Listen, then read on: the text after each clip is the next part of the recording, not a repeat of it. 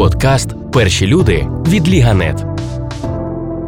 Вітаю! Це подкаст Перші люди і його ведучий Борис Давиденко, редактор Liga.net. Сьогодні у нас дуже важливий гість. Як на мене, це дуже чудова рольова модель української мрії. Це людина, яка народилась на великому містечку Микулинці Тернопільській області, була вченим у пізні часи Радянського Союзу в незалежній Україні бізнесменом, який без приватизації, без розпилу бюджету і походів в політику створив багатомільярдний глобальний бізнес. Це Тарас Кіцмей, компанія SoftServe, найбільша it компанія створена в Україні. Вітаю вас, Тарас. Вітаю. Я зразу на поправку зроблю не багатомільярдний, можливо, багатомільйонний. Якщо в гривнах, то багатомільярдний. Якщо в гривнах, то багатомільярдний. Да. І до цифр. На цьому тижні вийшов звіт компанії Aventures про стан технологічного ринку чи ринку стартапів, і там є дуже цікавий файл, в якому називається він Emerging, uh, Emerging Ukrainian Unicorn. Компанії, що коштують або скоро будуть коштувати мільярд доларів. І там є 9 назв, і одна з назв це SoftServe. Це єдина аутсорсингова компанія, більше там нема таких компаній. І в мене таке перше питання, можна сказати, в лоб. Вони вас правильно оцінили, чи переоцінили, чи недооцінили? Е, е, компанія коштує рівно скільки, скільки за неї дають. На сьогоднішній день Софсер не має жодного реального е, покупця, ми його не шукаємо, ми маємо свої плани розвитку. Тому я точно сказати не можу. Завжди є певні формули, по яких можна рахувати, оцінювати вартість.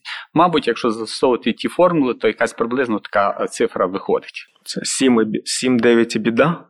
А, Ну, ми б хотіли більше біда, кращі компанії ага. мають більше ібіти, так. Але насправді я не знаю, яка правильна. Угу.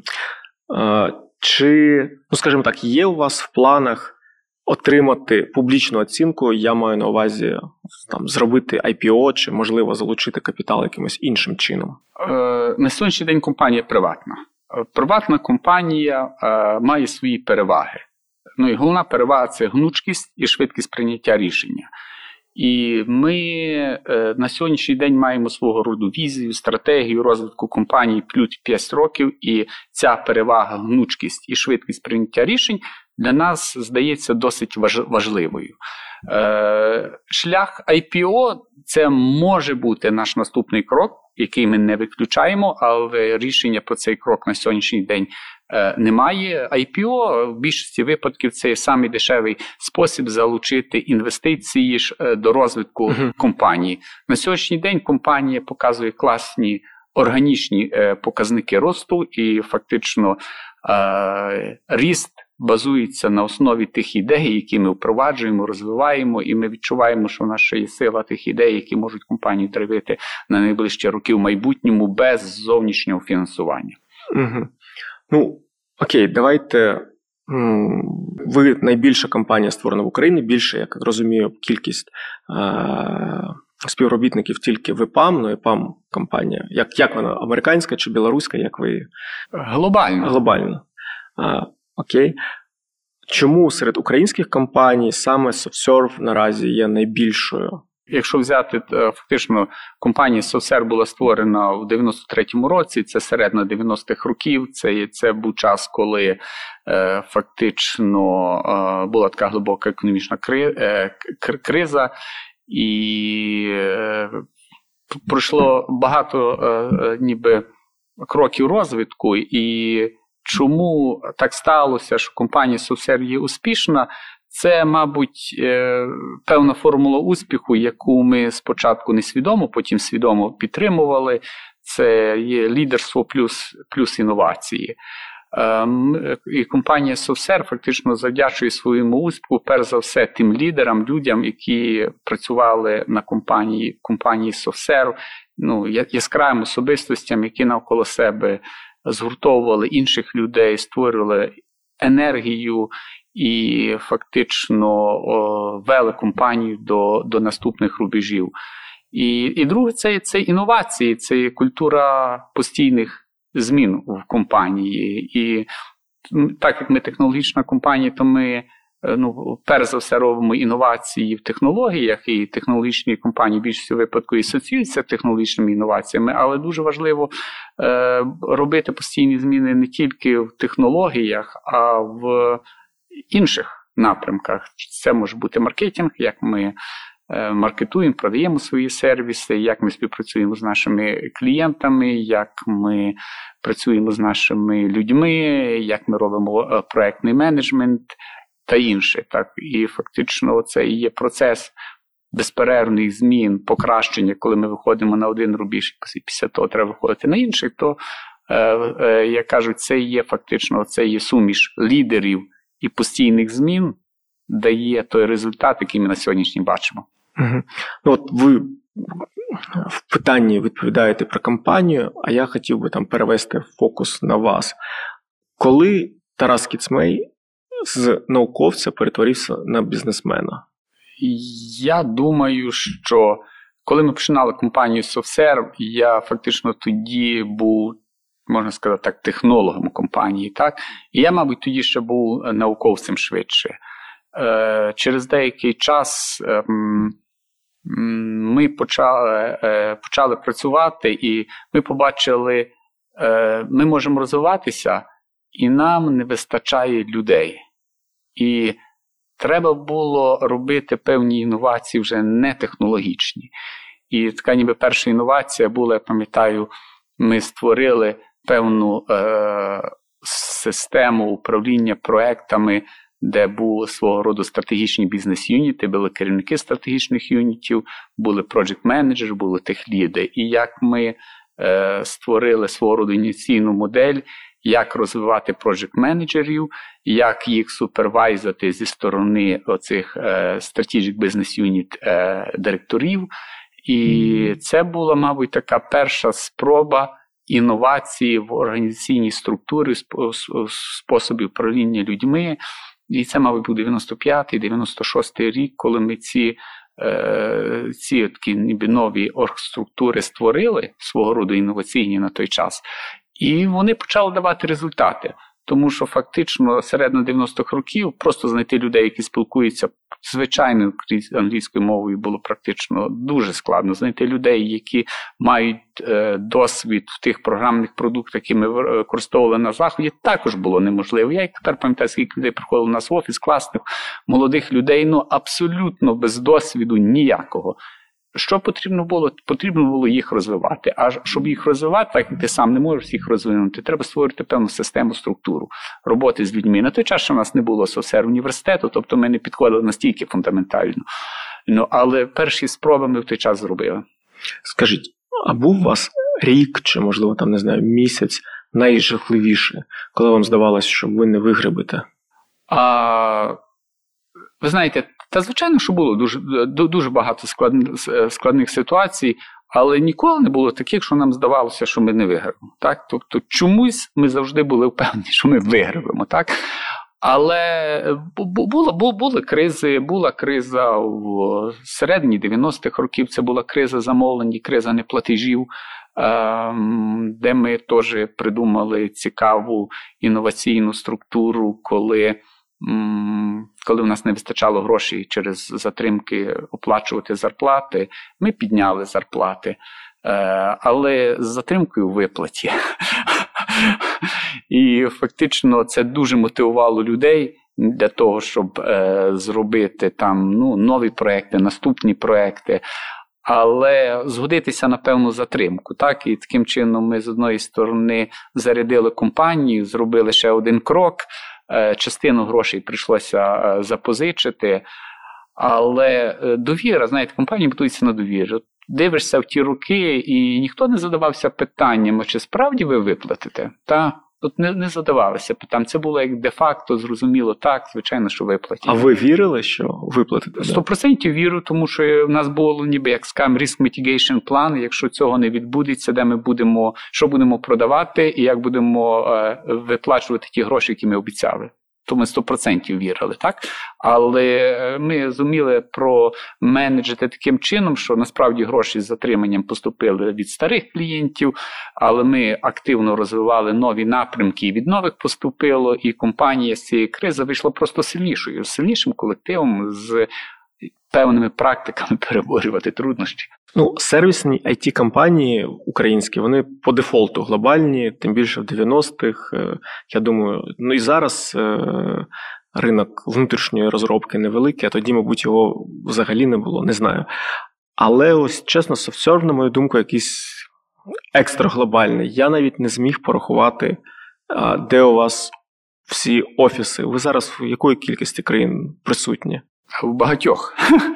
Е, ну, Насправді, фактично, е, в сучасному світі, щоб бути успішним, це потрібно бути глобальним. І це стосується будь-якого бізнесу. Е, дуже часто питають, що таке глобальна компанія. Так? І є море визначень глобальних. Це глобальне ви працюєте на глобальних ринках.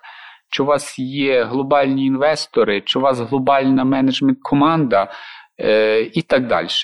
Але я завжди кажу, що глобальність починається з глобального мислення. Навіть якщо е, компанія працює на українському ринку, але вона може мати глобальне мислення. Вона будує свій бізнес таким чином, що навіть глобальні компанії, які зайдуть в Україну, вона з ними буде на українському ринку конкурентна. Так?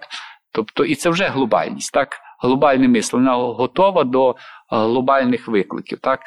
Е, це особливо стосується до it індустрії, тому що на сьогоднішній день it індустрія вона така єдина велика світова it ліга так е, як і в якій е, всі it компанії грають. Грають на загальному ринку, і фактично для того, щоб компанія була успішна, вона перше повинна, як кажуть, продавати на тих ринках які для найбільш сприятливі для її сервісів чи її продуктів, так для чого себе обмежувати. Якщо найкращий ринок IT, ну, ринок Сполучених Штатів Америки, то треба, мабуть, там найбільше зробити фокус. Якщо є класні it ринки в Західній Європі, то потрібно виходити в Західну Європу. Так? Тобто, е, як кажуть, треба використовувати всі переваги, які дає оцей е, глобальний бізнес. Є люди, фактично треба брати е, людей тих, які найкраще можуть виконувати ті чи інші задачі. Якщо потрібно продавати у Сполучених Штатах Америки, то мабуть потрібно будувати біздев маркетинг е, команду в Сполучених Штатах Америки. Якщо це ми говоримо про UK, то треба будувати в Лондоні. Якщо говоримо про Західну Європу, треба будувати в Західній Європі. Якщо ми хочемо надавати певні сервіси в Західній Європі, там є GDPR compliance, то треба надавати з тих регіонів, де ми можемо виконувати ці вимоги. Це можуть бути е, офіси розробки в Польщі чи офіси розробки в е, Болгарії. Е, в Україні ми повністю, як кажу, стараємося використати ту. Ті переваги, які є таланти, технологічний досвід, ем, скажімо, освіта. Так? І тому, коли ми будемо вибирати зі всього світу ці найкращі точечки і з'єднувати докупи, тоді компанія має шанс на успіх. Якщо ми це не будемо робити, буде робити хтось інший, і ми можемо програти конкуренцію. Ось, ну окей, це зараз ви кажете, це дуже логічно, зрозуміло. Йти за клі... ну, від клієнта, де клієнт йти, йти до нього. Треба бути завжди якомога ближче до клієнта. Це є аксіома в будь-якому бізнесі, і в нашому бізнесі також. Ну. Не знаю, тобто, якщо там три роки назад, то ви казали, що у вас там центри Україна, Америка і Філіппіни, здається, були. Так. Да. За... Це, це це, це, трошки більше. Це Ми були в Філіппінах. Це був один з наших уроків, який ми вивчили. Ми фактично вийшли з, з Філіппін з великим досвідом. так? Але, е, і... Як як, ви як ви красиво назвали? Ну, Мабуть, не дуже вдалий кейс. Е, на, на, ну, е, Як кажуть, на помилках вчаться. Ви знаєте, як про помилки говорять. Е, боляче, ну доходчиво, чорт побірі. А що пішло не так? Е, Ну, фактично, е, мені здається, це був 2010-2011 рік, плюс-мінус. так. І ми завжди жили на Україні, коли нам не вистачало е, людей. так. Ну, І чомусь ми подумали, що в Філіппінах ми можемо будувати класні центри по тестуванню програмного забезпечення. Так, подивившись, е, у нас були партнери, які мали свої компанії на Філіппінах, і ми зайшли на Філіппінах, почали будувати, але на Філіппінах е, е, ми побачили декілька філософських ну, ніби відмінностей. Перше, це що на Філіппінах така процесно орієнтована культура. Ми виросли в культурі орієнтованої на результат. Процесно орієнтована культура, коли ви заходите в офіс на Філіппінах і вас чекає ваша любима команда розробки, вони очікують, що ви їм розкажете, що треба робити. Ну, не просто розкажете, а по кроках розкажете, по годині розкажете. Ти робиш спочатку це, потім це, потім це і так далі. На жаль, наша компанія не була готова розписувати дуже детально. У нас така культура цілеорієнтована. Ми привикли, є команда, ми ставимо цілі, а ви собі самі вибираєте, які кроки. Але, будь ласка, виберіть, напишіть кроки, складіть план і дайте результат, результату відповідності плану. Філіппінська культура нас приймала як непрофесійних менеджерів. Угу. Ці хлопці хочуть щось, самі не знають що. Тобто вони нам не сказали, що робити, а хочуть отримати результати. І це така перша в нас була, е, яка ну, просто непідготовленість. так? Е, були, наприклад, інші такі випадки, що ми ми багато про Філіппіни читали, коли ми заходили на Філіппіни, але, наприклад, в філіппінській культурі, як кажуть, у філіппінській культурі ви не можете людей напряму челенджити, так? А ти це зробиш на п'ятницю.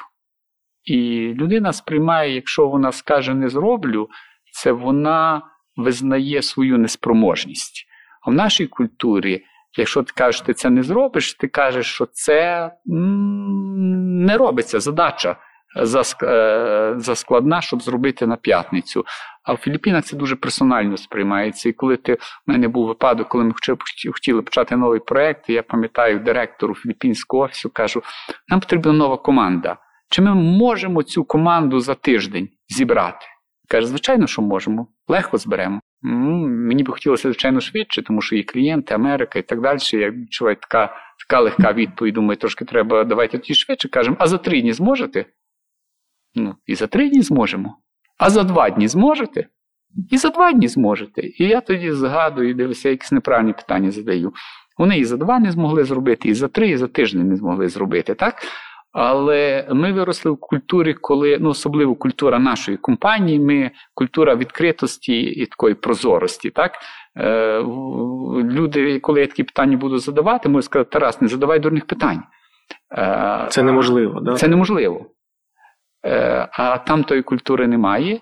І це теж один з аспектів, це треба правильно з ними працювати. Звичайно, є такі банальні речі, це є е, часові пояса.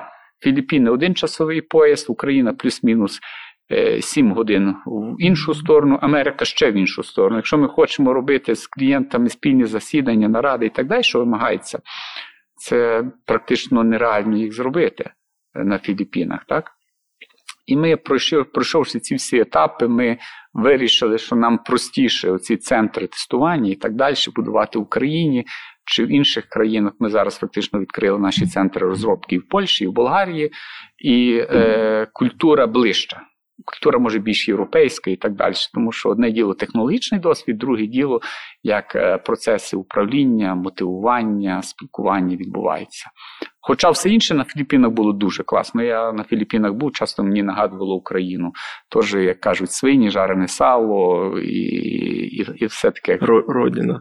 подібно було. Скажіть, а ну не знаю, ще такі складнощі перекладу культурної різниці я маю. Вони виникають виникали у вас в інших країнах? Е, вони завжди виникають. Так, в будь-яку країну, яку ми заходимо, фактично ми будуємо глобальну компанію, і це те, що ми декларуємо. І глобальна компанія фактично повинна вміти працювати в різних е, країнах. Ну, скажімо, якщо ми працюємо в Польщі, ми не можемо зайти в Польщу і сказати: ви знаєте, е, дорогі поляки, ви працюєте в українській компанії. Не звучить, правда?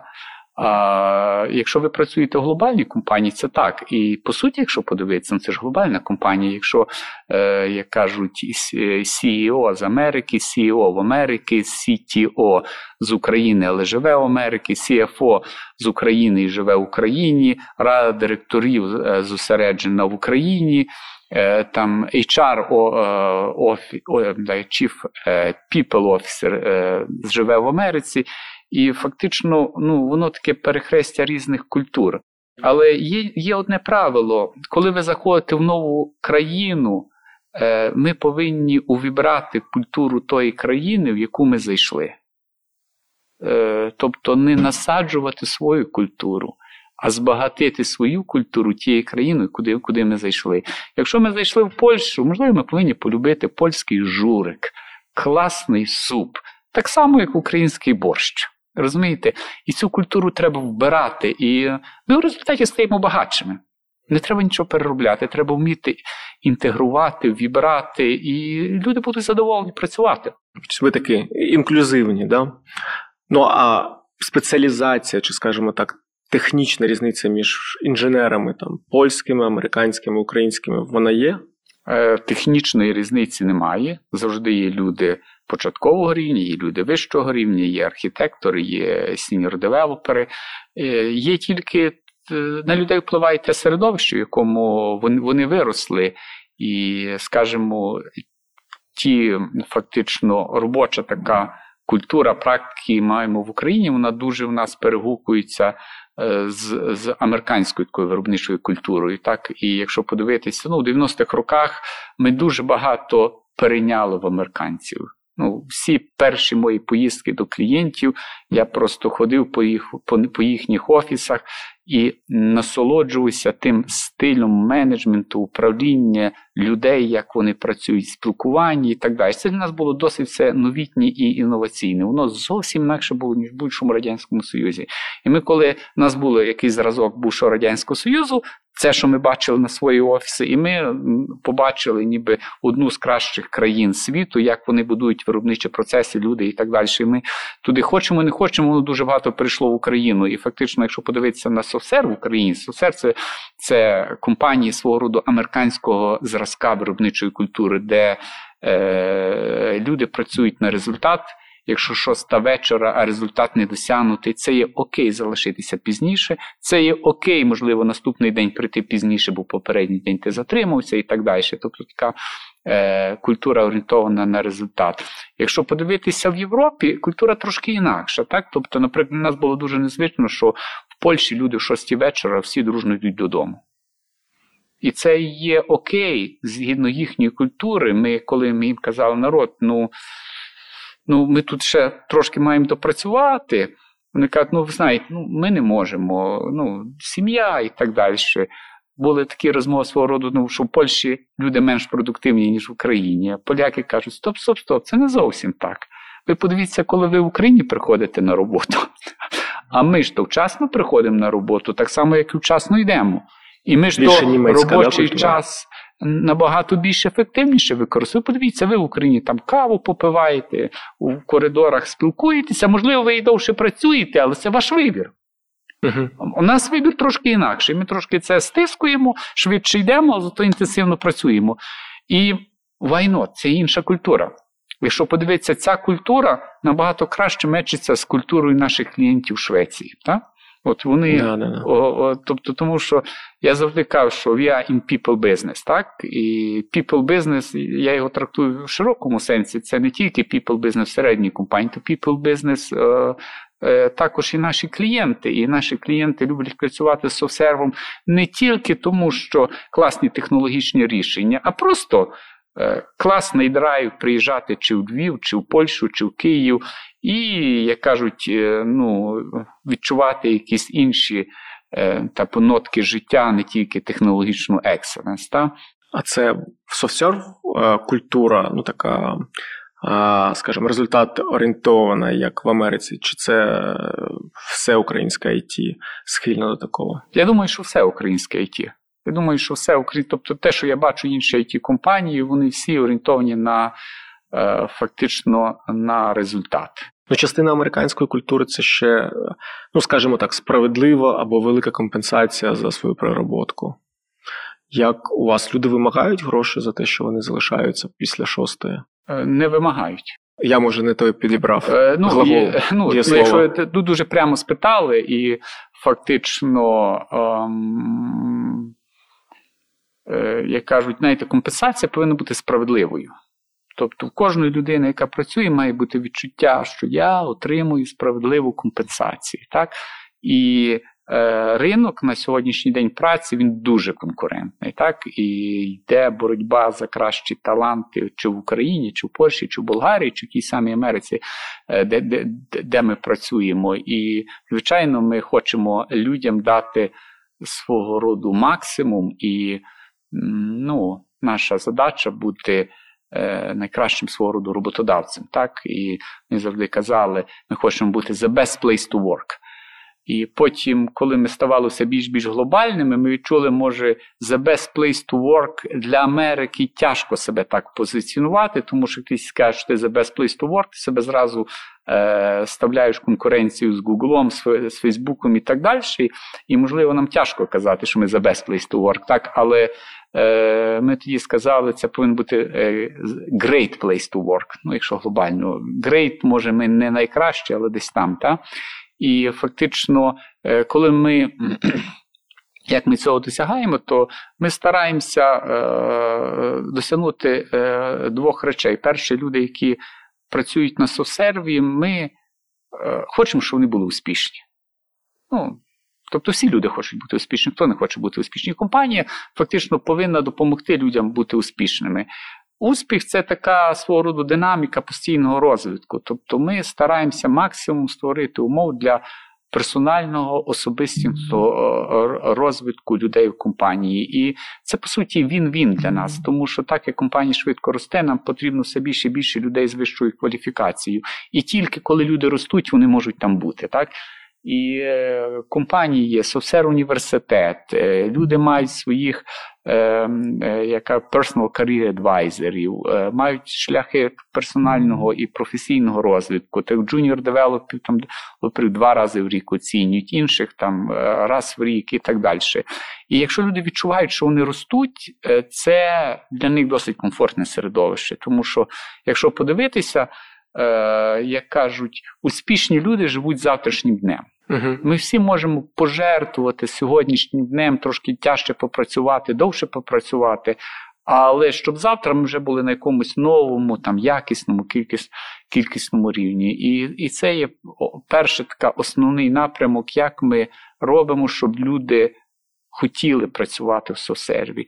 А друге, це є створити якесь надихаюче середовище. Тобто, всі ми з одної сторони хочемо росту, розвитку і так далі, але ми хочемо нормально жити, приходити на роботу і не бачити, знаєте, як з Радянського Союзу. Я йду на роботу від дзвінка до дзвінка, то працював, потім йду додому і вдома починається життя. А робота це не життя, це робота для грошей. То ми стараємося, щоб люди приходять на роботу, їм тут подобалося, вони надихалися.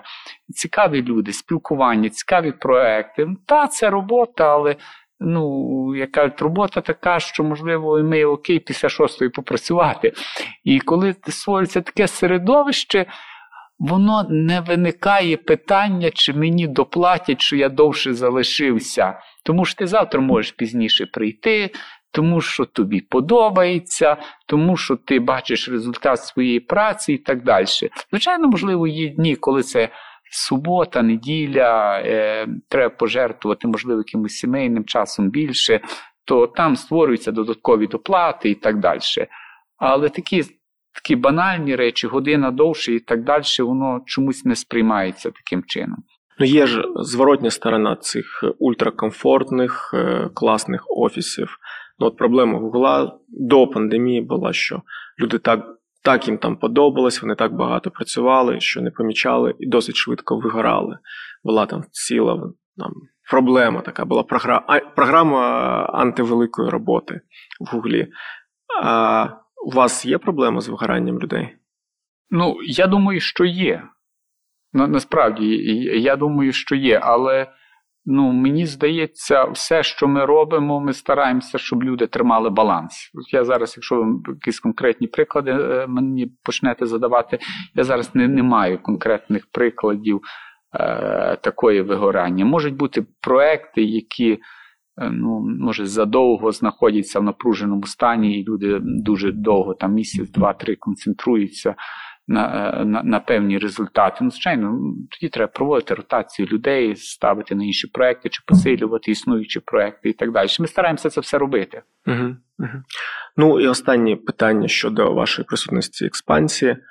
Скажімо так, на сайтах з гнучкою редакційною політикою вам закидають е, утримання володіння офісом в Москві.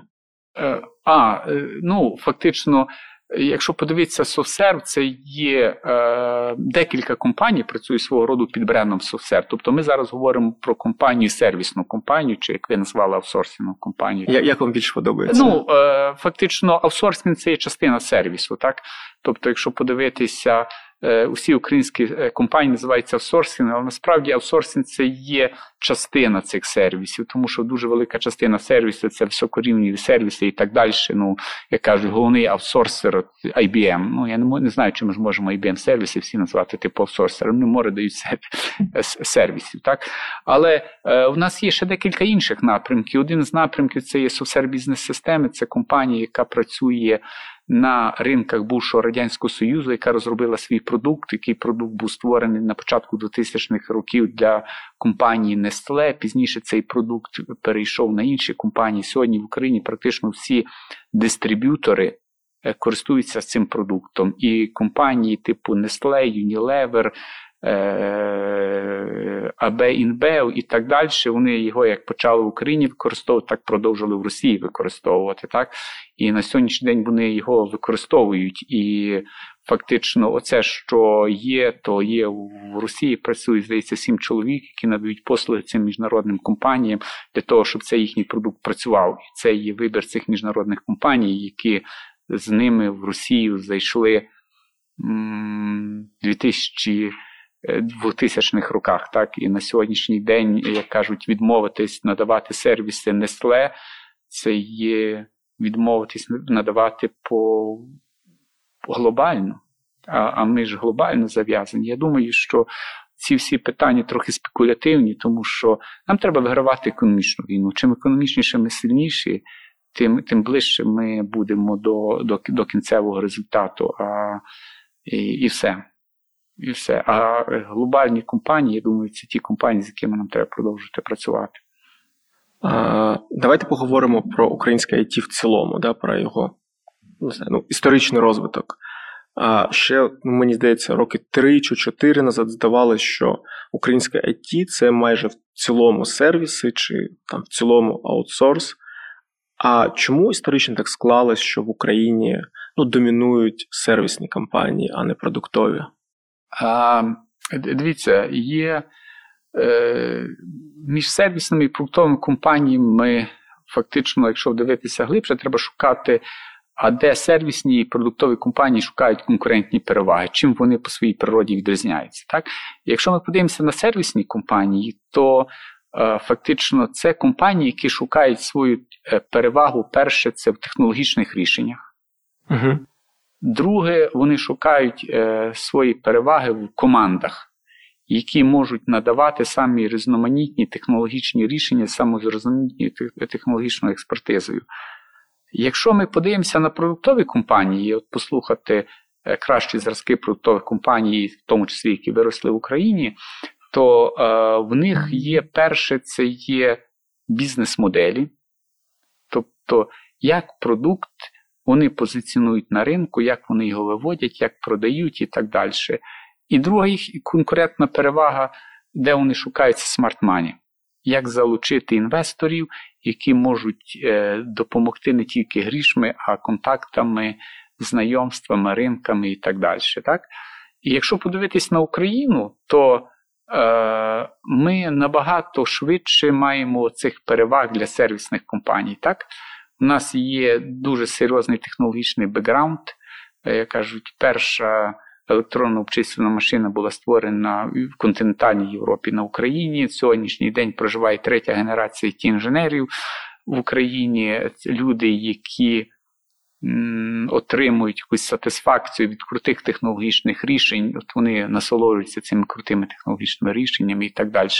І в Україні є певна система освіти, яка все-таки дає змогу, ем, як кажуть, е, компаніям підбирати е, і сформувати класні команди. І і тому сервісна індустрія досить класно розвивається. Продуктова індустрія, вона оці бізнес-моделі ну нема в Україні на сьогоднішній день ще такої високорозвинутої економіки, так де ви можемо впробовувати самі різноманітні бізнес-моделі. так. Е, І ці моделі, щоб опробовувати, треба їхати в Сполучені Штати і на тих ринках фактично е, працювати для тої економіки щось створити. І тому фактично е, в більшості випадків люди їдуть в Силіконову долину за ідеями, за розумними грошима і так далі. І, Але в Україні е, це є наступний крок, наступний розвиток. Фактично накопичується ця кількість, яка буде переходити в якість. Ми сьогодні бачимо все більше і більше дуже класних продуктових компаній. В основному вони фокусуються, використовуються таки свою технологічну екселенс. Якщо ми подивимося там Grammarly, вони, мабуть, класно зробили оці аналіз текстів чи Reface, як вони це роблять. Тобто вони все-таки відштовхуються е, від, від, від технологій, і це логічно, тому що де є сильні, де є сильні е, технології. А, Ну, але оця економічна ну, е, екосистема в Україні також розвивається, і фактично, якщо подивитися, то то ми будемо бачити все більше і більше продуктових компаній, і і це класно. Ну да, моє питання було саме того, що, ну, наприклад, схожому, мені здається, контексті історичному, технологічному, ну, та ж Білорусь, вона менше, але вона дала там. Ну, принаймні дві там суперкомпанії, там Viber і World of Tank. Да, А в Україні ну, поки що нема нічого схожого. Можливо. Можливо, ну ми теж, коли коли говоримо про ем, компанії продуктові, ми розуміємо, що всі продуктові компанії мають е, певні особливості. Так? Перше, що зараз е, в світі йде така свого роду змішана модель. Так, ну, Наприклад, SoftServe. Ми свого роду надаємо сервіси, але ми постійно стараємося е, мати свого роду певні IP, які є частиною тих сервісів, які ми надаємо. Так? Тобто ми створюємо це IP, і воно дає частина сервісу. Тобто ми IP, IP це? Ну, ми створили якусь класну архітектуру. І коли продаємо новий солюшн для компанії в Америці, ми кажемо, от ми цей солюшн будуємо на цій архітектурі, яка апробована, яка має такі-то характеристики і так далі. Так? Але це не йде як окремий продукт, який ми продаємо на ринку. Це є частина наших сервісів. І всі сервісні компанії на сьогоднішній день для того, щоб будувати свої конкурентні переваги, стараються мати свого роду різного роду це IP чи intellectual property, мається на увазі. так? І і фактично воно така свого роду змішана модель.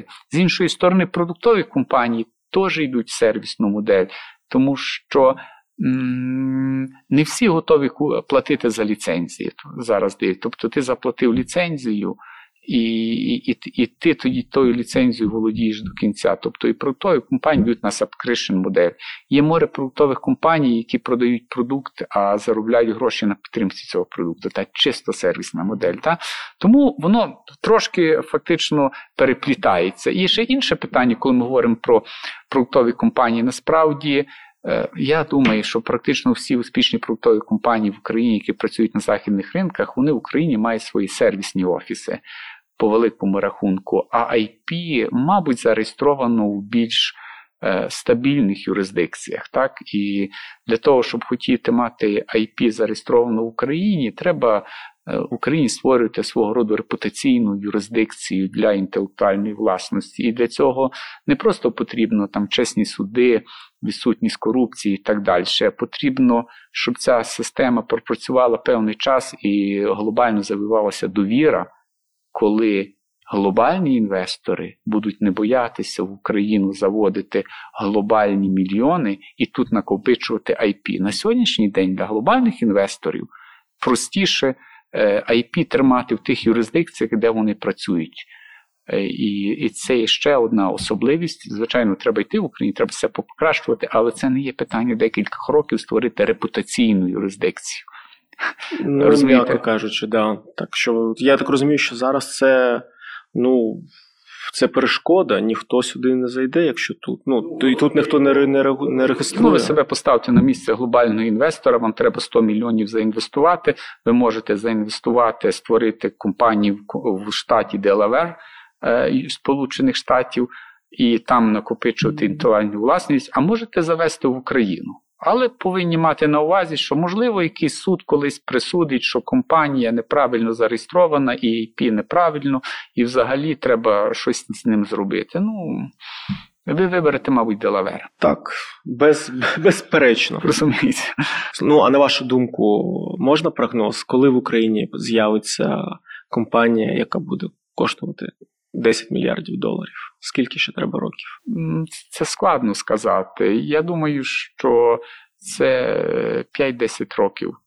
Е, через 5-10 років ми побачимо новий виток. Не, Нема у вас претендентів?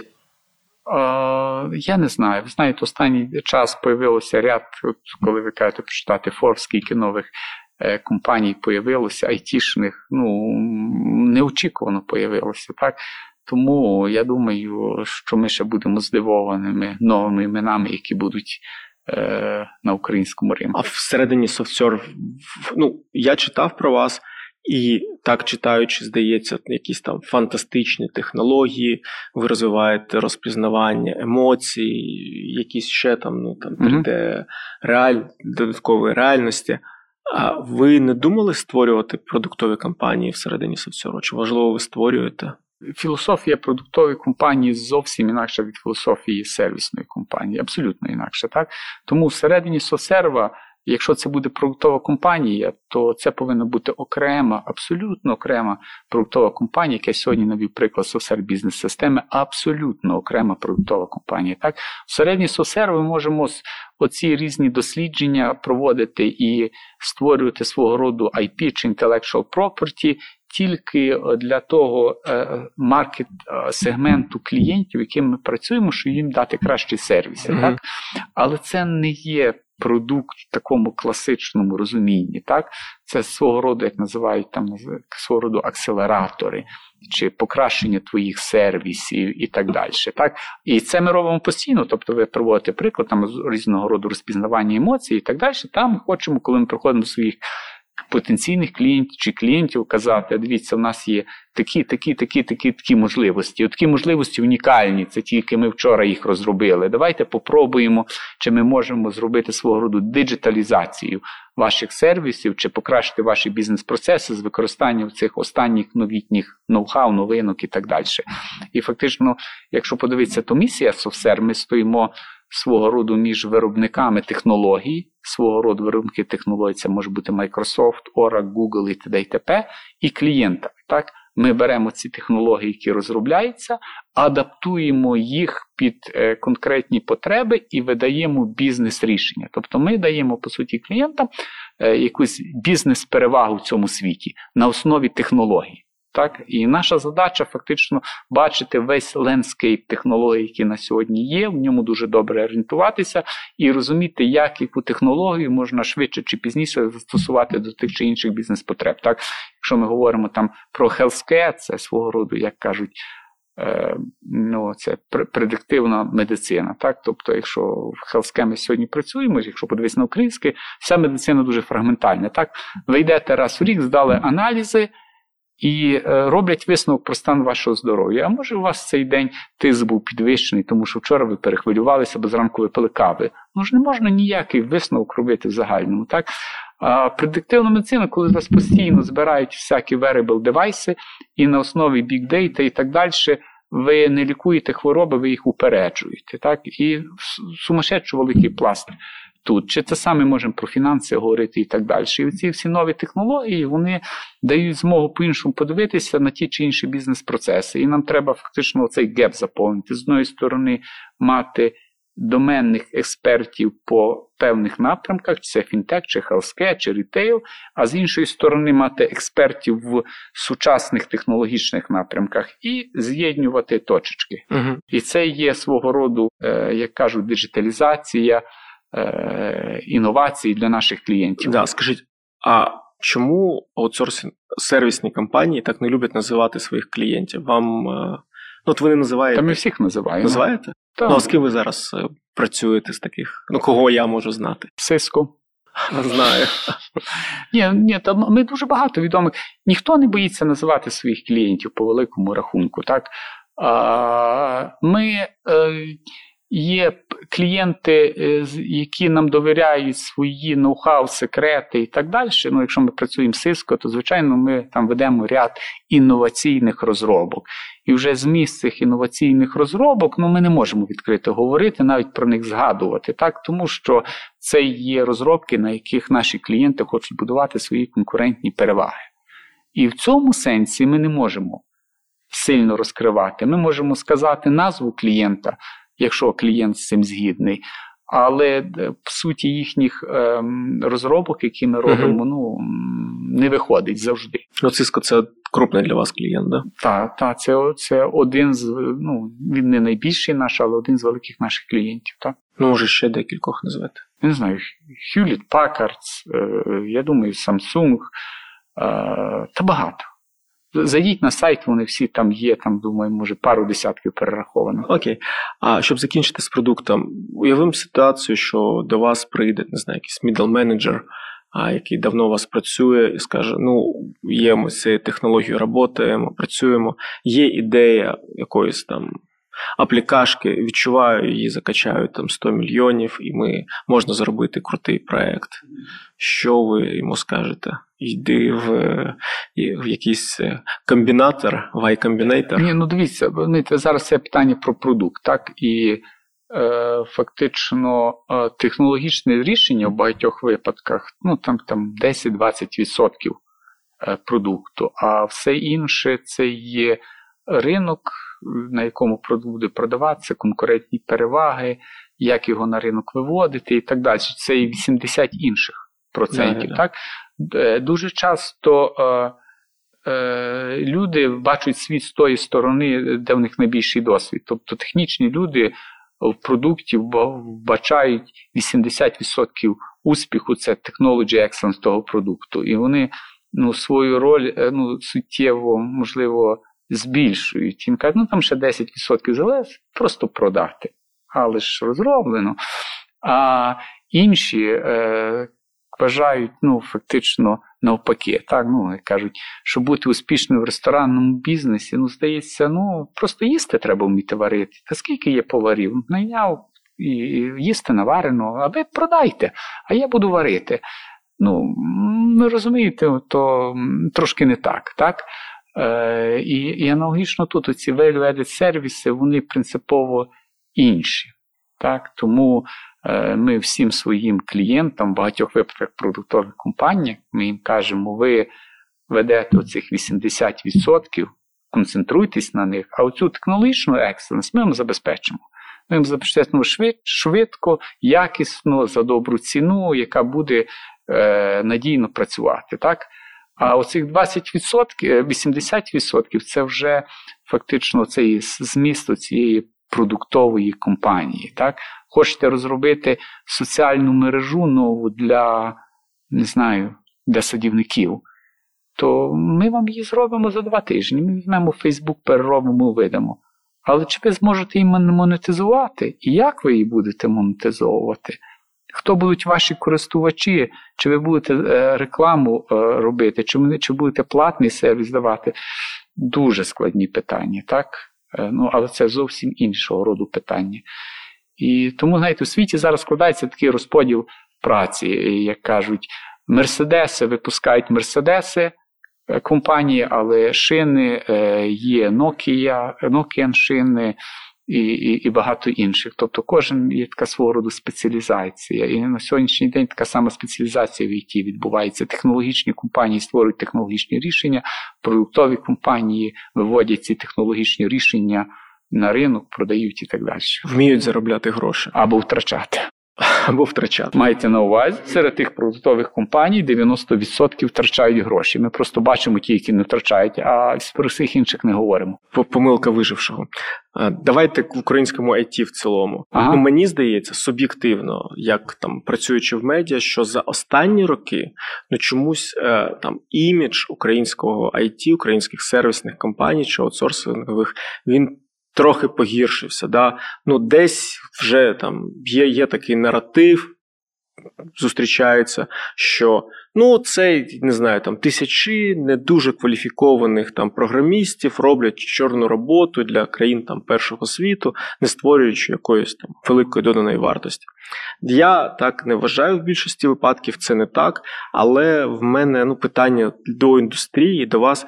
А чому ви не дуже розповідаєте про свою роботу, про ну там складність проєктів, які ви робите, в тому числі? Що складається таке враження? Ну от я неодноразово чув, ну там український аутсорс, щось там накодили, там нескладне.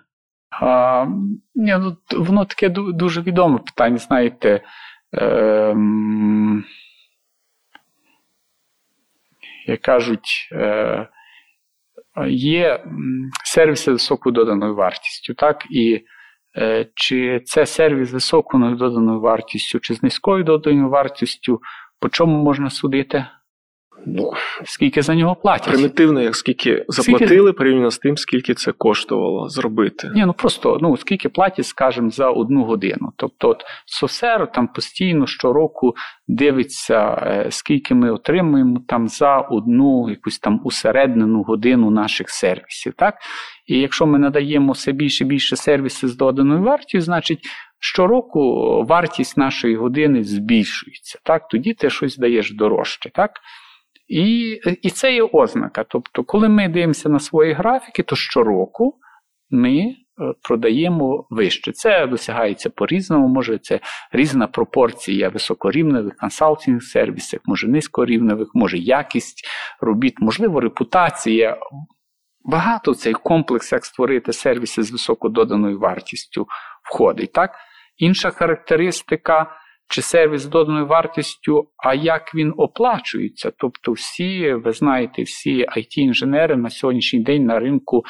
Ну, їхні е, стандарти оплати праці в декілька разів вищі, ніж стандарти оплати праці тих людей, які кажуть, що це ем, комодіті. так? Тобто, е, і це теж ну, ну, не до кінця правда. Тобто, якщо програмісти сьогодні отримують високу, досить високий рівень оплати, це якраз ознака того, що вони дають високий рівень. Це ознака. Так? Ну, умовно кажучи, в програміста ліги в нього теж рівень оплати високий, але основна причина тому, що він завжди може сказати: ну добре, ви мені тут, якщо не платите стільки, то, то я можу завжди піти на ринок конкурентний. Ринок є ще. Ну так, ну це це ринок якраз наша індустрія створила. Да, тобто, да, якщо подивитися на ця сервісна аутсорсинова індустрія, то ця сервісна аутсорсинова індустрія створила цей ринок, ринок високих оплат. Так, не банки створили. Розумієте, от зараз, може, банки теж багато платять, але я знаю періоди, коли програмісти тотально з банків переходили в цю індустрію і так далі. Так?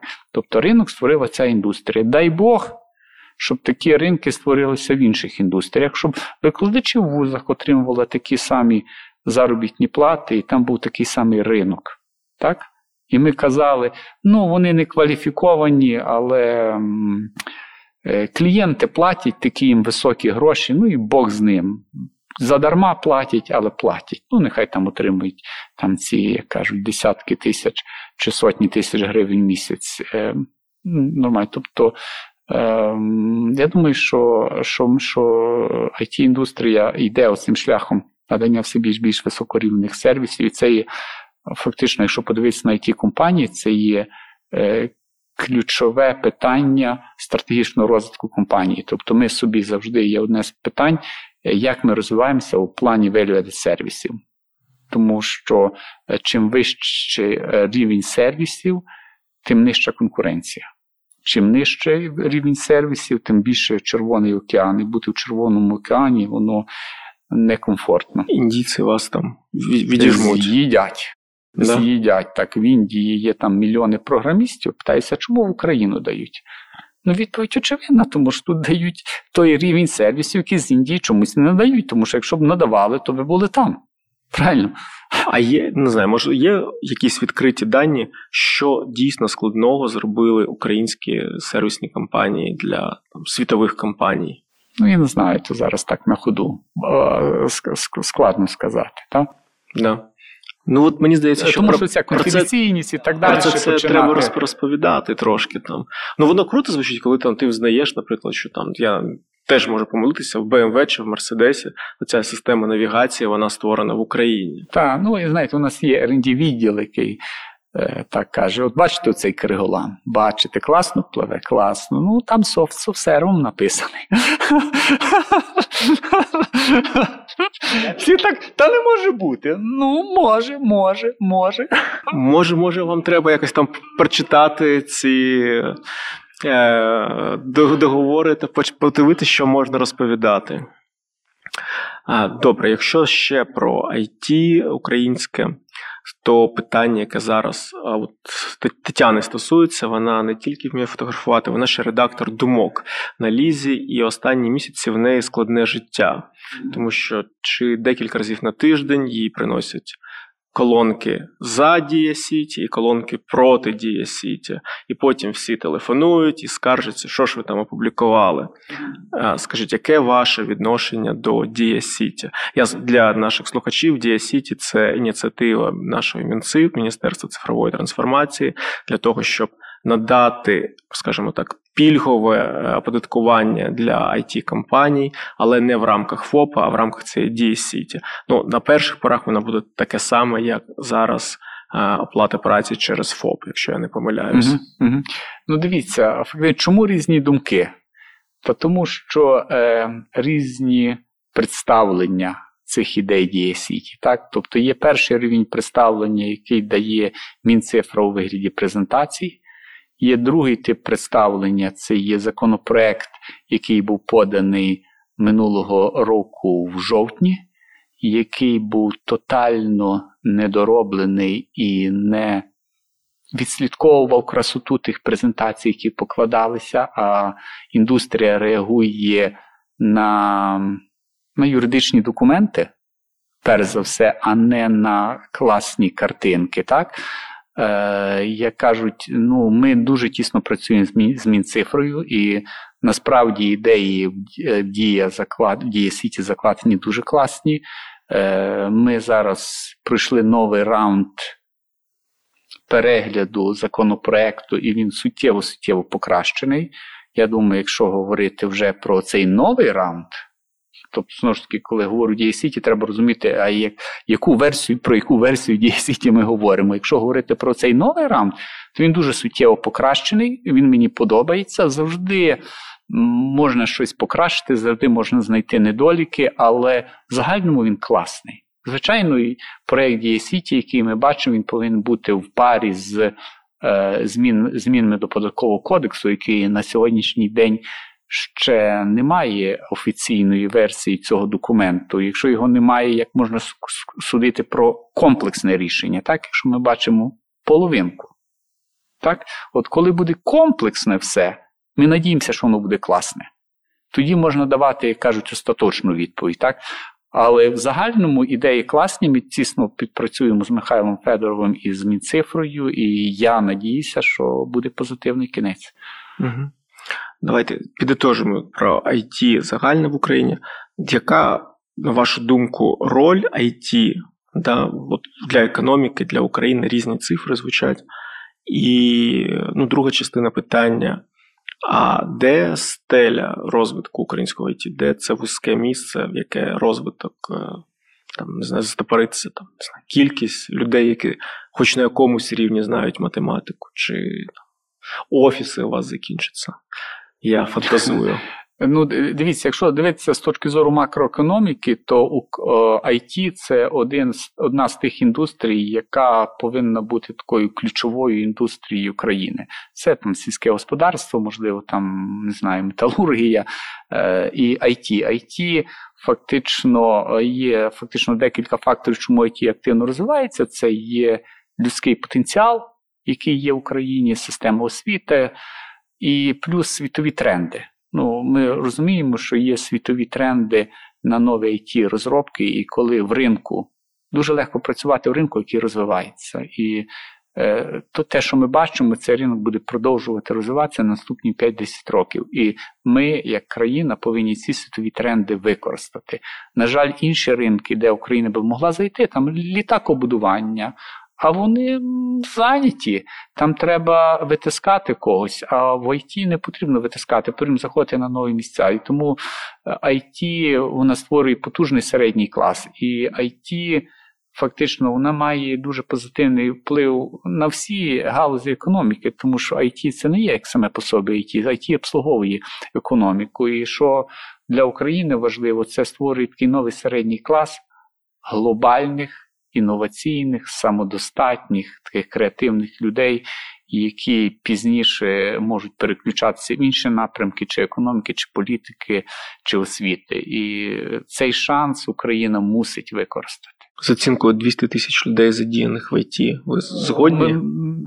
Плюс-мінус так. 200 тисяч задіяних в ІТ це плюс-мінус так, є море фрілансерів, є компанії і так далі. Але ми розуміємо, що і 500 це є е, цілі, яка може бути досягнута і передосягнута. Ну, Я завжди говорю, що насправді в Україні на сьогоднішній день немає нехватки талантів. Є велика нехватка кваліфікованих людей. Так, тому що кваліфікована людина це людина там один, два-три роки досвіду роботи на світових ринках сучасних it проєктах Є талант, поки він не 2-3 роки не пропрацює, він просто перспективний талант. Але талантів на нас вистачає. І ще одна особливість, яку ми маємо в Україні порівняно з іншими країнами. Інші країни мають багато інших шляхів е, професійного розвитку, не тільки IT. В Америці це може бути медицина, це може бути юриспонденція, е, багато іншого. IT, на жаль, не сильно кутується в багатьох країнах, IT дуже швидко міняється. Е, ви не можете запропонувати легке життя айтішнику. Ви можете запропонувати цікаве життя, ну не легке. Розумієте? А в Україні це така чи не єдина knowledge-based індустрія, де можна бути глобальним, вести е, достойне життя, ти можеш дуже легко приїхати в іншу країну. І це, можливо, багатьох е, людей свого роду і гріє, і мотивує. Але те, що ми сьогодні бачимо, що вони з радістю їздять в Америку, але не хочуть там жити. Вони хочуть жити тут, а туди їздити як бізнес-тріпи, спілкуватися з людьми, насолоджуватися життям і там, і тут, але фактично корені тут пускати. Ну, Ми по нашій компанії бачимо, якщо ну, зараз в ІТ ми бачимо дуже велика боротьба за кадри. Так, і є певна плинність кадрів, які в нашій компанії також є. Але чи ми аналізуємо плинність кадрів людей, які йде відтік за кордон, не аналізуємо. Тому що це одиниці. Так? Якщо плинність кадрів в софсерві там 10-15%, то плинність серед тих 10-15% ті, що йдуть за кордон, там якісь долі відсотка, і ніхто туди не дивиться. так? Тобто в Україні є тотальна боротьба за таланти, але тут та боротьба точиться. так? Боротьба настільки тяжка, що ніхто ззовні не дивиться в ту боротьбу.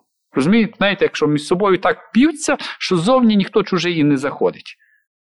І воно то, що є зараз на Україні, ви подивіться, то, то є. То є позитив, тому що ну, коли швидко індустрія розвивається, звичайно, кадрів не вистачає, цей ринок людей, це і позитивно, компаніям дуже тяжко, але це тяжке життя заставляє їх інвестувати в людей. Освіту, якщо подивитися, скільки зараз компаній, кластери, асоціації, як працюють університетами, інвестують у освіту, інвестують в свої корпоративні університети. Сьогоднішній день в Україні у рік проводиться десь 4 тисячі різного року it заходів.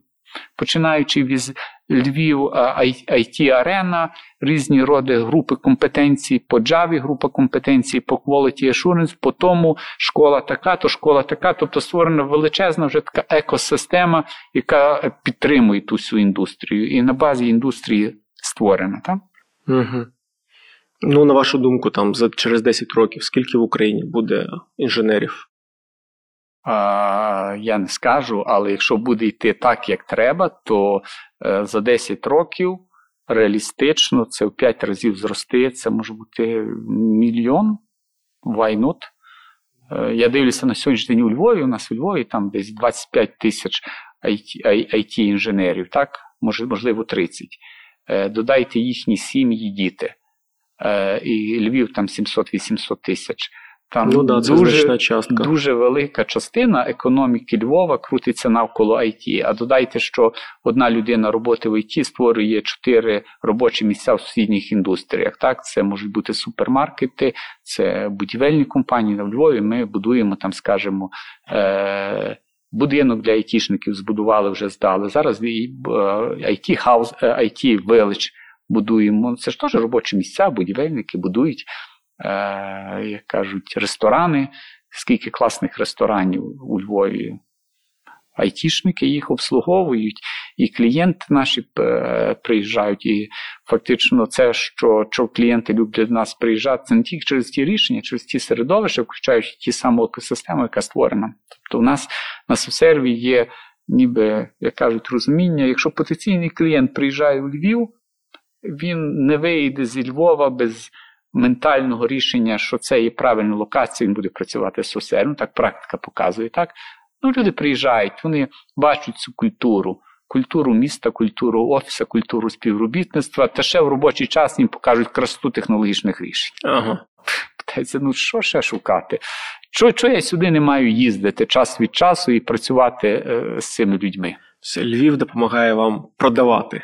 Е, він допомагає ну, не тільки Львів. Ну насправді ми фактично любимо всі локації. Якщо взяти, ми недавно зайшли в Харків, але ну Харків це теж місто зі своїми традиціями. Три лауреати працювали. Там теж є, як кажуть, таке потужне legacy. Так тільки треба вміти на нього опертися. Так чи Київ аналогічно. Ми теж в Київ досить пізно зайшли. Але Київ локація, яка найбільш швидко для нас росла, ми не очікували. Також теж є такий таке серйозне скупчення такого наукового потенціалу. Там. Ну, як кажуть, Совсер компанія, яка народилась у Львові, ми так як кажуть, Львів традиційно є певним свого роду, е, якщо не адміністративним, то якимось культурним церквом Сосерву, як мінімум. Та? Слухайте, ну не так же багато. Я не пам'ятаю цифр, але Мені здається, до 10 тисяч поступають на математичні спеціальності і на айтішні. В рік в, в Україні. Да, так? Да, да. Ну а якщо е, індустрія росте 20 тисяч, а є 200 тисяч, то нам треба 40 тисяч щороку втягувати в індустрію. Да, 40 ну, тисяч. Питання, а, де, де, де брати цих? Так, і це і челендж. Це і челендж, і ми вважаємо, що ми зараз повинні освіту дуже дуже е, дивитися ще ще, ще глибше освіту, тому що е, для нас на сьогоднішній день найбільший ризик це той, що освіта ну, вона не є глобально конкурентна на сьогодні. так? Тобто, те, що я вам привів приклад, що люди з компанії йдуть, але не їдуть за кордон. Тобто то ринок тут глобально конкурентний. Так? Звідси висипати людину за кордон можна, але не так просто, ну і масово складно, тому що що масово зриватися, якщо ти можеш бути сидіти тут і ту саму роботу робити для будь-якого клієнта за кордоном, та? то освіта програє, і нам треба освіта повинна собі, як мінімум, it освіта, ставити задачу бути глобально конкурентною. Так? Тобто діти, які закінчують. 11 е, клас, вони повинні розуміти, що якщо я хочу мати класну потужну IT освіту, тут я її маю маю відбувати. Я можу поїхати в Польщу, можу в Чехію поїхати, можу в Америку поїхати, але це я тільки сам собі створюю лишні складності, але ті складності мені не вкупляться якістю навчання. Якщо подивитися, навіть я дивлюся. Ну, у Львові ми багато працюємо ну, по різних напрямках. Ну, Разом з католицьким університетом створили факультет комп'ютерних наук, і якщо подивитися вступники на комп'ютерних наук, там кажуть прохідний бал, я не знаю скільки там 195 балів. Так, хто менше набирає, в принципі, не має шансів поступити, е, включаючи за гроші, так, тому що гроші є закон України, де приймають по ЗНО. Е, ти просто можеш сам знятися, якщо не хочеш гроші платити. Але якщо у тебе гроші є, то ти проходиш. А якщо є гроші 180, ти не проходиш. Ну да. Це вже конкуренція. така І, ну, і я дивлюся, і я дивлюся, як працюють там з дітьми, і я в мене є досвід, скажімо, я дивлюся, як ну, на мене мій син закінчив Ватерлу університет в Канаді, як там працюють зі студентами, тут більше подобається. Тут більше пильнують, більше доглядають, більше для них щось організовують і так далі. Це таке просто таке як тепличне господарство вирощування тих молодих талантів. Так мені набагато більше подобається, але таких нам треба той досвід. Проблема, проблема ж в тому, що УКУ, ну що ж, Київська школа економіки. Ну, ми зараз Могилянка. почали досить е, тісно працювати з Київською школою. Ну, ми почали працювати, створили перші програми. Подивимося, як буде. Я зараз є голова наглядової ради університету Івана Франка, і ми там стараємося теж робити. Зараз хотіли би подивитися до it напрямків цього вузу. Але ціль одна бути глобально конкурентним. Ми повинні виграти глобальну конкуренцію за абітурієнтів. Ще більш того, ми повинні зробити, щоб абітурієнти з інших країн, які бачать свої майбутні в ІТ, приїжджали до нас. І це не є голі слова, тому що індустрія конкурентна. Індустрія має всі компетенції, щоб дати тим студентам. Просто треба якось залучити індустрію до процесу викладання, до того, до того. А це все є. Це не є. Я я не видумую, що ми щось створимо Ні, на пустому я, місці. Я, я вам вірю. Ну, є, є ж зворотній бік того, що якщо подивитись на подачу заявок, то все одно діти після школи вони подаються більше за все, там, не знаю, на якийсь менеджмент, на право. Тут же з цього ще є. Треба трошки піару додати. Це абсолютно, абсолютно. Тому, як скажемо, є, ми скажімо, у- Львові я е, проводили одну школу лідерства, зараз будемо запускати другу школу лідерства для е, цього національного університету Івана Франка. І кожен університет це повинна бути потужна бізнес-організація з маркетингом, в тому числі. І, скажімо, якщо ми минулий раз запускали на математичному факультеті е, спеціалізацію по Data Science, ну, тобто, знаєте, як математики, пише Тарас, ну як математиків сьогодні зробити, щоб люди хотіли йти на математику? Ну нереально. Нікому інша математика не потрібна. Я кажу, ну давайте подивимося на математику по-іншому. Ну, статистика це математика. Ну, математика. А Data Science напрямок, який сьогодні просто топовий, ви можете її готувати? Ну, кажуть, а що таке? І ми сіли, познайомилися. Я зробив екскурсію на софсер, познайомився, 7, 7, 7, 7. І через рік запустили Data Science конкурс. Всі такі звучимо, як на математичний факультет конкурс. Але ми зробили лише маркетингову кампанію, тобто каже народ, але прошу дуже, це одне діло програма, а друге діло маркетинг. Прошу дуже, щоб, щоб це була бомба. Та, і постаралися, зробили, і це повинно бути, звичайно, університети повинні мати і маркетинг, і вони повинні у університетах потрібно створити культуру випуску продукту. Знаєте, м, продукт це бакалаврська програма така, то це продукт. Всі повинні хотіти продукт, готові платити за той продукт. Той продукт повинен створюватися ну, продакт-менеджерами. Це є там декан факультету чи заступник декана. Тобто деканат це повинен бути такі свого роду люди, продакт-менеджери, е, сейли. так?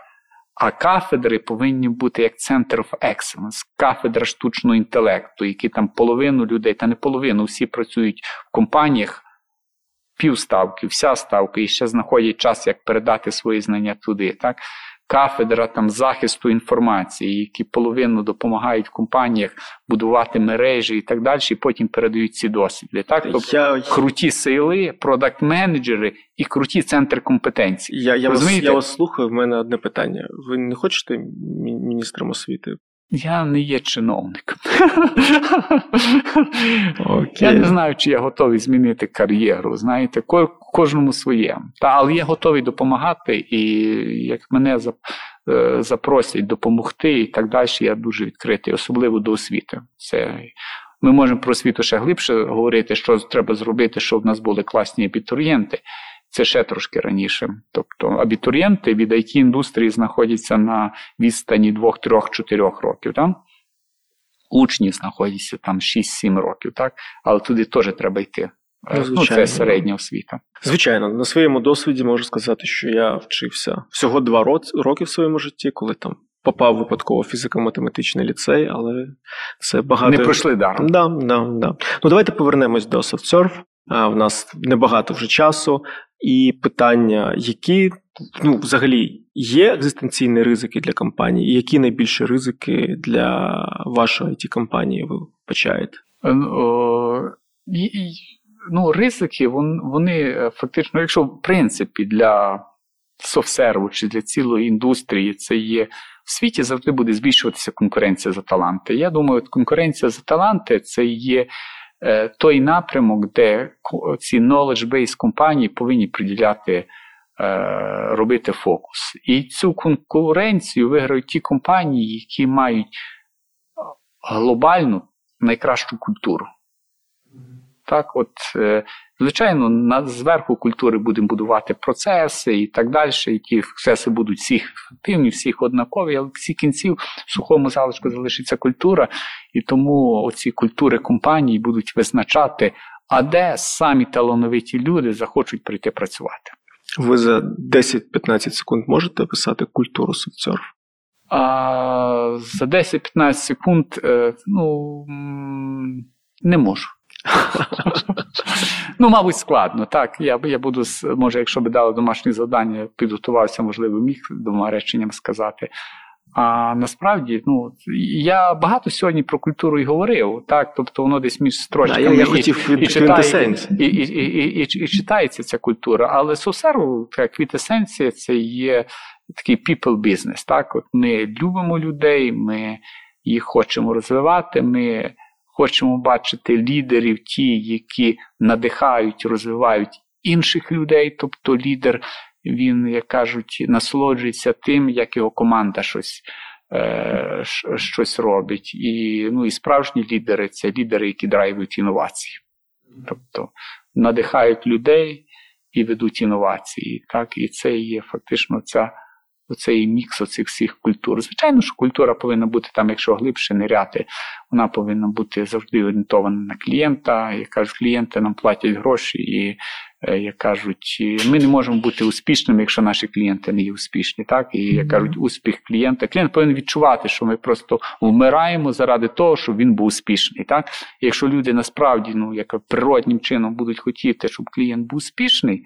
Клієнт це чує, він з нами буде працювати. Він може і певні помилки нам пробачить. Але з таким настроєм наші рішення будуть ну, досить конкурентні, досить класні і так далі. Це є ніби клієнтоорієнтованість, орієнтованість на людей і просто інноваційність, воно разом дасть те, що треба. Слухайте, ну ви ж цікава історія. У вас е, таке довготривале партнерство. Скільки сім партнерів чи шість? Так, шість партнерів. Шість. Та, шість, а зараз ще додається. А, так. а як а як це? Ну, я знаю одну історію: це банка Валь. Вони пройшли, там, де їх було 9-10, і вони не посварились. Ну, а українська історія там Ну, Через 2, 3, 4 роки це сварки розбігаються, там якісь рейдерські штуки. Як що вас протримало весь цей час? А, Ну я думаю, що пар, е, партнерство, яке яке на софсерві, це теж одна з сильних сторін софсерву, і завдяки цьому партнерству і софсерв е, в тому числі став.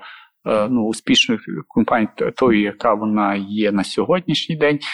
Про партнерство можна сказати, з одної сторони, ем, партнери доповнюють один одного, вони до певного е, вони різні до до певного ступеня. Знаєте, як є ці вітаміни по агізису, що немає ідеальних менеджерів, є команди класних менеджерів. Та один має вітамін підприємництва, другий вітамін інтеграції, третій там адміністрування і так далі. Воно щось подібне в партнерстві є. Тобто досить різні люди, які поділяють спільні цінності, вони створюють досить добрі е, передумови росту. Ми повинні розуміти, що організація це така ніби складна структура і є море людей, які працюють в організації, певне місце тій організації виділено також під партнерів, які теж повинні органічно вписуватися у ці всі зв'язки. Якщо вони класно вписуються, вони додають дуже багато організацій. І ну, я би сказав, наприклад, ну там ясно, що в іншому якась культура прозорості, відкритості, порядності повинна бути. Але і оця культура постійних змін, вона в багатьох випадках у нас йде від партнерів. І оце people-oriented організації, вони дуже відслідковуються партнерами, чи ми дійсно продовжуємо бути такою організацією, яка орієнтується на людей. Чи ми достатньо розвиваємо людей, чи ми їх промовтаємо, чи ми справді думаємо про їхнє майбутнє. І на рівні партнерів це такі непусті розмови часто, досить часто проходять. Окей, а яка роль ваша в компанії зараз? Ну, не питання, там, що голова ради директорів, а що ви вносите, робите? Ну, умовно кажучи, якщо вам все надаїсть, ви поїдете в якийсь годичний ретріт без засобів зв'язку на Гоа, що буде з компанією? Об'єктивно, якщо Ні, ну що знаю, об'єктивно, я є член ради директорів, ні, не голова. І е, наш, ми виробили е, певний е, ну, роль чи функціональність ради. Наша рада директорів досить ми по-англійськи engaged. Є різні підходи до радіорки, які досить адміністративні, що там раз квартал засідають і затверджують певні рішення. А є рад директорів, де люди глибоко розуміють бізнес, і вони е, яка, ну, не можуть приймати участь в операційній діяльності. Фактично є CEO, який управляє всі операційні діяльності, в нього є ніби як свого є executive power, так він його, як кажуть, наказ е, генерального директора, він виконується. Я не можу дати ніякого е, фактично наказу. Але дуже я думаю, що от е, на такому філософському стратегічному рівні рада директорів виконує досить важливу роль. Можна там йти глибше і розказувати про раду директорів. Якщо я поїду будь-куди на якийсь час, компанії нічого не станеться. Е, абсолютно нічого не станеться. Так, якщо я поїду там на декілька років, можливо, там якийсь дрейф почнеться в ту чи іншу сторону. Так, ну можливо, я якийсь позитивний вплив приношу. Але це не є операційна діяльність. Тобто, якщо це йде мова про квартал, декілька місяців, ну абсолютно нічого не станеться. Ну, абсолютно нічого не станеться. Ні стратегічно, ні операційно. Окей. А у, у компанії є вороги чи дуже закляті конкуренти? Нема. Оце є класно не мати ворогів і не мати заклятих е, конкурентів. Так, Ми працюємо на глобальних ринках, і е, на якому є дуже багато е, потенційних клієнтів, нових клієнтів. Завжди є конкуренція. так? Завжди є конкуренція і дуже часто тяжка конкуренція. Але це і культура конкуренції. Тобто ми можемо конкурувати, але ми ніколи не є ворогами в Україні. Е, море компаній, які ми конкуруємо за людей, і дуже тяжко конкуруємо. Але в той же час ми дружимо і чесно дружимо. І і це і нормально. Тобто е, конкуренція робить нас сильнішими. Тобто, якщо ми тут конкуруємо, то глобально ми сильніші. Знаєте, як колись, щоб бути кращим скульптором світу, треба було бути кращим в Венеції. Там була така конкуренція, якщо ти там стаєш кращим, ти зразу кращий в світі. Правильно? Так само тут. Коли у нас тут буде така жорстка конкуренція, якщо ти тут пробиваєшся, то ти стаєш кращою глобально, це непоганий вихід. Тобто, бо це робить сильнішими компанії. Тарас, ну це була підводка до наступного питання. А минулої осені був кейс, що вас нібито хакнули, і стався витік там, внутрішніх даних. І потім ну, я там відслідковував по роботі цю історію і зараз перечитував. І це дуже драйвилось в деяких ЗМІ. І ну, на мою суб'єктивну думку, да, як людина, яка робот, працює в медіа, ну це була трошки кимось ангажована медіакампанія проти вас. Мені так здається. На мою суб'єктивну Ви знаєте, думку, хто? це було теж ангажована, але це не було представниками it індустрії. А ви знаєте ким? А я тільки можу догадуватися. Ну, про ви проводили розслідування? Ну, ну, звичайно, що ми стараємося, як кажуть, знати максимум все, що ми можемо знати. Та була атака, вона була призупинена після десь 4 години після початку. Як кажуть, багато. Е, як кажуть, слідів залишилося, тому що певний софт старалися ставити. Потім, коли це все відключили, це все залишилося. Це добрий матеріал для дослідження. Правильно, то, то що там розказують казки, що все замело, це класно, нехай розказують. Ну але та і ми проводили, ми залучали кращих американських спеціалістів, компаній і так далі. І там. Але ну, ну, це розслідування я не можу публічно все розказувати. правильно? Ну, сподіваємось, колись почути. Ну, цікава, цікава історія. А серйозний удар для вас був, як ви оцінюєте? А, Ну, репутаційний, певний був, так, особливо в Україні. А, Ну, але по великому рахунку. Це, що було там, вони що до людських паспортів десь були, дібралися, і то це був legacy сервер, де ми фактично всіх людей вже перевели в нові системи. Ну, як кажуть, завжди є на на фірмі щось legacy, про що забули, недостатньо уваги приділили і вони це скачали. Ну, ну звичайно, незручно було перед людьми, ніби ми якось е, е, не зберегли їхню інформацію. Хоча, по великому рахунку, е, цей паспорт може кожен залишає в будь-якому готелі, його копіюють, по вайберу пересилають. Але ну, там було якось так боляче представлено, і нам було, ну, як кажуть, ну, некрасиво, якось недобре почувалося перед людьми. Та? Але не було якось серйозного зливу. Ну, та. Ок. А наприкінці в нас є рубрика або або. Я задаю питання на вибір. Ви можете просто обрати, можете прокоментувати, як вам захочеться. А Щоб особисто ви інвестували власні кошти в Амазон або в Теслу?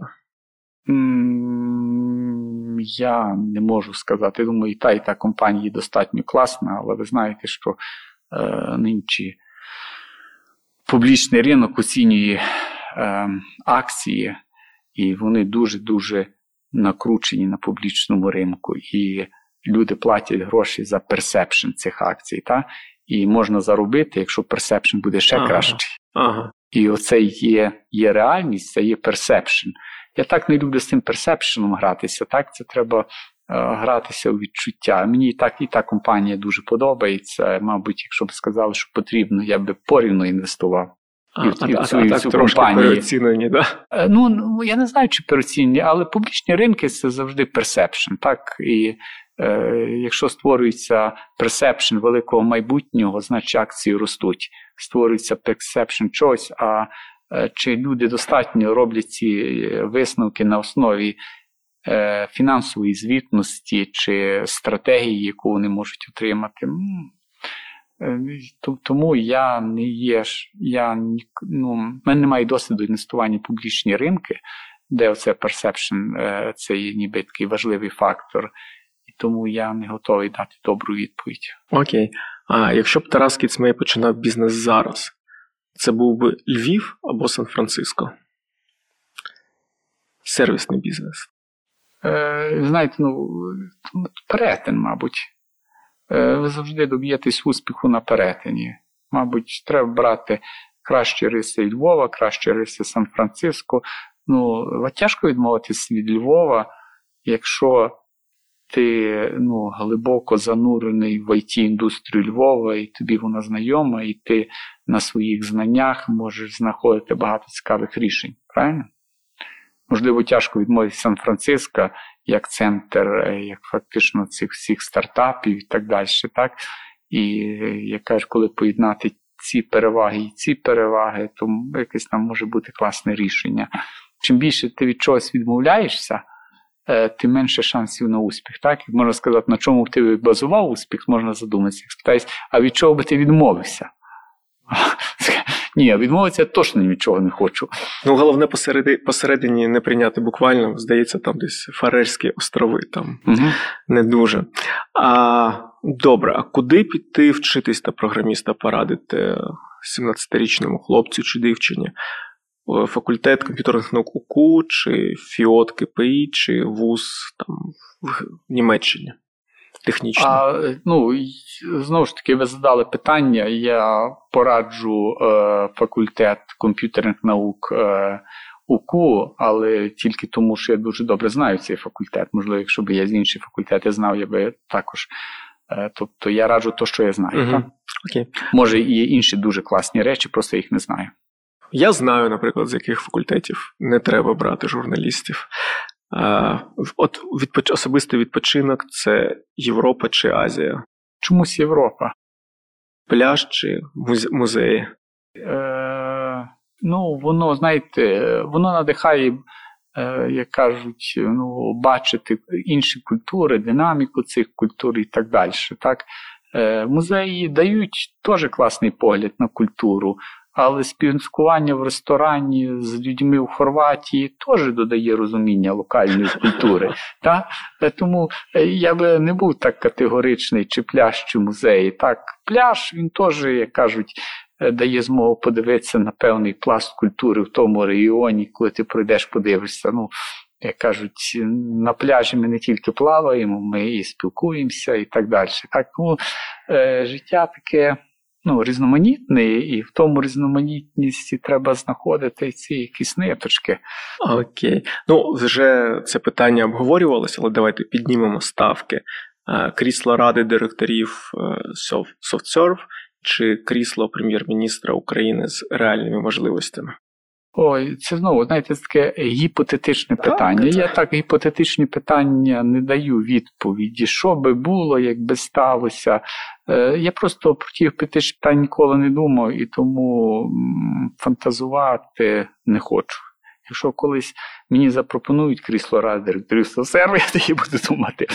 Бо на, насправді є дуже багато проєктів, які я веду, і вони для мене цікаві. І, як кажуть, кожен раз тебе мотивує та чи інша посада. Це не сама посада, а те, що ти можеш принести. Так? Якщо ти можеш більше принести на іншій позиції, то принос на тій позиції, де тебе буде найбільший імпакт.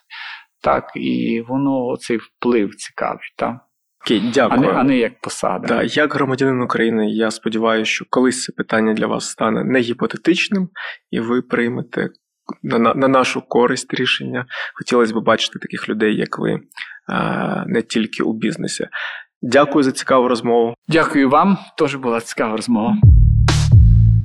Перші люди від Ліганет.